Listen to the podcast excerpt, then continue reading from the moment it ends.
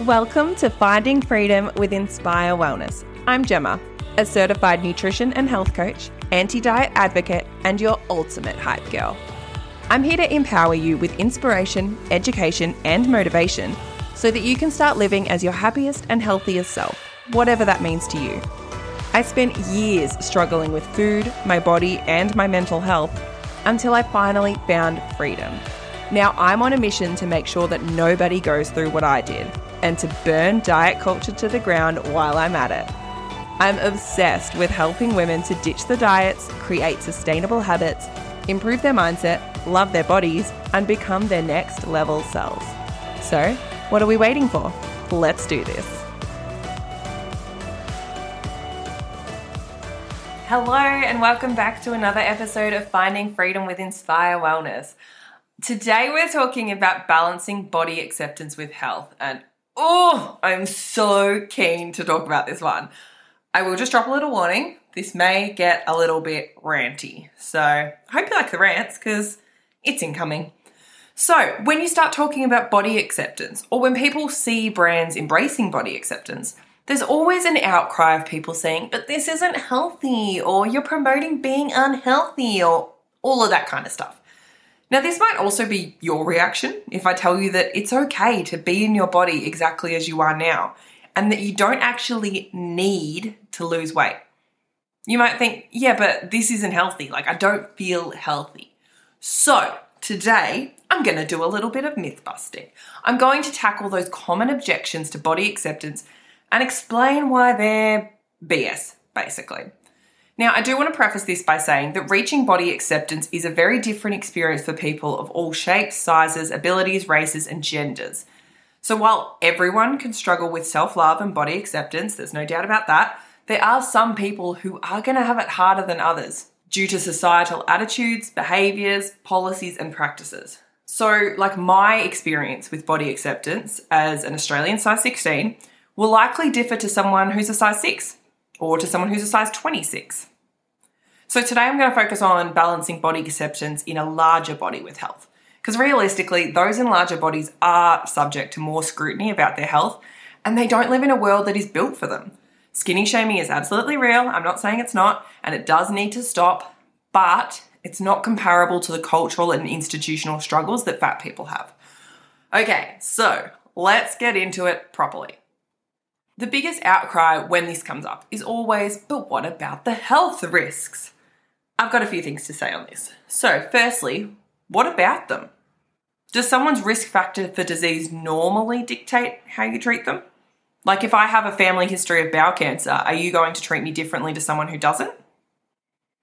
Okay, but if you're thinking, yeah, but bowel cancer is nobody's fault, then what if I used to be a smoker, but now I've quit? If I quit five years ago and now I would never, ever, ever touch a cigarette again, my risk of cancer remains higher than a non-smoker. So would you treat me differently now? And would you think that society should look down on me, or that I shouldn't be able to accept myself? No, you probably wouldn't. And if you would, you're kind of an asshole. I hate to break it to you. Also, there are no diseases that only affect fat people. I'm going to say that again.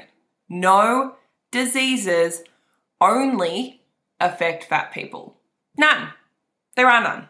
Lifestyle diseases, which are the ones that come up when you talk about this topic, lifestyle diseases can affect skinny people too. And I heard this statistic on Maintenance Phase, which is a great podcast if you want to learn more about this stuff. And I think it's a really, really, really important one to remember. One third of obese people have completely normal health markers and no risk factors whatsoever for lifestyle diseases. twenty-five percent of skinny or normal sized people do have the risk factors. Weight and health are two distinct concepts. Sometimes they overlap and sometimes they don't. So yes, the risk factor might be higher in a larger body, but not everyone has them. And not all smaller people are free of risk factors. And you can't tell which ones are which by looking at people. So just shut up about it.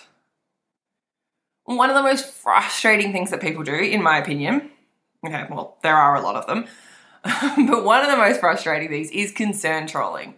So you might have heard of this before. It's like when Nike used a plus-size mannequin and there was outrage. People were saying that an activewear brand shouldn't be using larger mannequins or models. Also, side note on that, just quickly, tangent standard. Like what? So they didn't want larger people to have activewear, but didn't they want larger people to work out so they could stop being fat since they hate fat people so much? How can they do that without activewear? Anyway, back back to the point, off the tangent. People were saying that Nike having these mannequins would encourage fat people to think that their bodies were okay and that they shouldn't change, and that people who were saying this were just worried about their health. Right, just worried about their health. This is concern trolling. You do not need to express concern about someone's weight, especially someone that you don't know. You don't need to comment on a girl on Instagram who's wearing a size twenty-two bikini and tell her that she's unhealthy and she needs to lose weight and you're worried about her. Telling someone you're worried about their health specifically because of their size when you don't know anything else about them is ridiculous. You don't know how healthy they are by looking at them. You're basically saying that you know more about their health status and that you're healthier than them just because you're in a smaller body. You're also assuming that they don't have a healthcare provider that they can talk to about any health concerns, that they need some absolute rando on the internet to prove that. And the thing that frustrates me the most about concern trolling is that if they were actually concerned about that person's health, they wouldn't say anything. The mental health ramifications of constantly being told that you're less than, that you need to change, that you're not worthy of love and respect the way you are, are huge. The mental health ramifications are huge. And as we know, mental health is just as important as physical health. And yet people still bully each other online for their size. So back to the Nike mannequin debacle. Something else that people kept saying was that they were glorifying obesity. This also happens when magazine covers dare to step outside the norm and post someone in a larger body on the cover.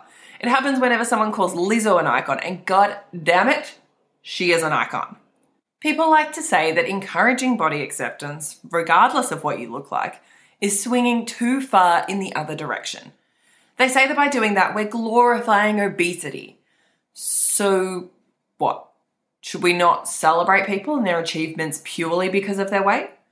Should we not blast Lizzo and celebrate her amazing music because she's classified as obese? Why is their weight the most important thing about them?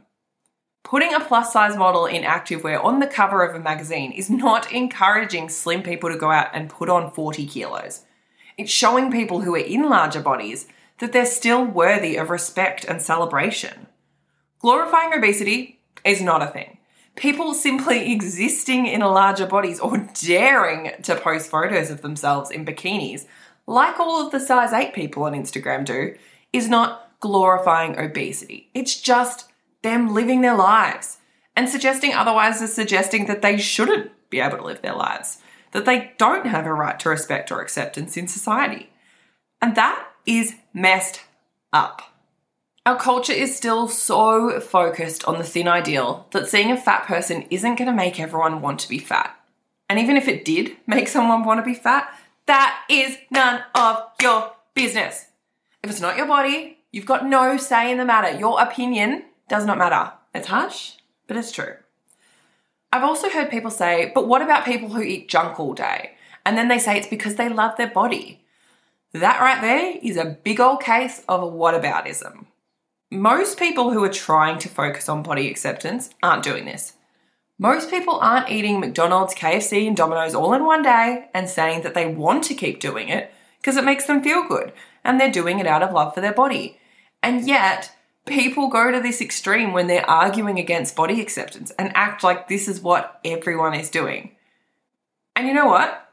Even if this actually was the case, so what business is it of yours?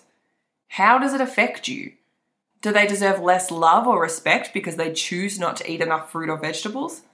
What about skinny people who do the same thing? Because there are a lot of people who aren't making healthy choices with every single meal, and I'm sure you guys know them. Everyone knows them. But are you coming for them too? No, because it's not actually about their health. You're just personally offended by a larger body. Also, and I'm sorry, I promise I'm nearly done ranting. I did tell you it was going to be a rant, so it's your own fault if you're still here, really. Not everyone is focused on their health. Not everyone is focused on being the healthiest version of themselves that they can possibly be. And, you know, in an ideal world, yes, we would all be striving to be our healthiest selves and we would all be healthy and happy and all of these great things, but not everyone is.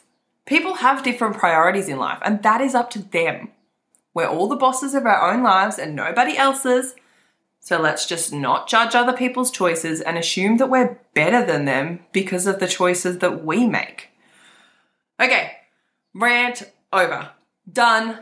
I promise. Sorry. If you've listened to this and, wow, if you have, good on you for getting this far, and you're still worried that if you start embracing your body and learning to accept it as it is, that you won't be able to have health goals, that's just not true. I think that accepting your body is one of the biggest health goals of all. If you accept your body, you learn to treat it with respect. You learn to give it the foods that it needs, the rest that it needs, the movement that it needs. Because once you've let go of all the diet culture crap and you're genuinely focused on your body and focused on making it happy, the desire to pound big backs like they're going out of style goes away. The desire to lie on the couch binge watching Netflix twenty-four seven goes away. You want to feel good.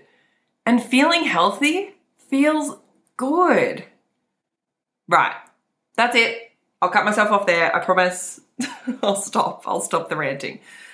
Now, I hope that this helped you or maybe even just made you think. And I know that I was saying you a lot and acting like you, the person listening to this, is the one who is being a jerk about people in larger bodies. I didn't actually mean you. I was just talking to the proverbial you. You know what I mean. I didn't even need to tell you that. Anyway, like I said, I hope this made you think. So when you're starting out on a body acceptance journey, it can feel like you're playing this tug of war between self-love and health, but it doesn't have to be that way. If you need me, I am here. Please reach out to me on Instagram and let's chat. I would love to help you out. You can find me at inspire underscore underscore wellness on Instagram, or the link will be in the show notes. But yeah, I would love to talk to you about this stuff. It's obviously something I'm very passionate about, considering I just ranted at you for a good ten minutes or so. But I would love to help ease any concerns you've got if you are on that kind of body acceptance journey and you are worried about sacrificing your health, because you know what? It's not one or the other. It doesn't have to be like that. So please send me a message. Let's chat.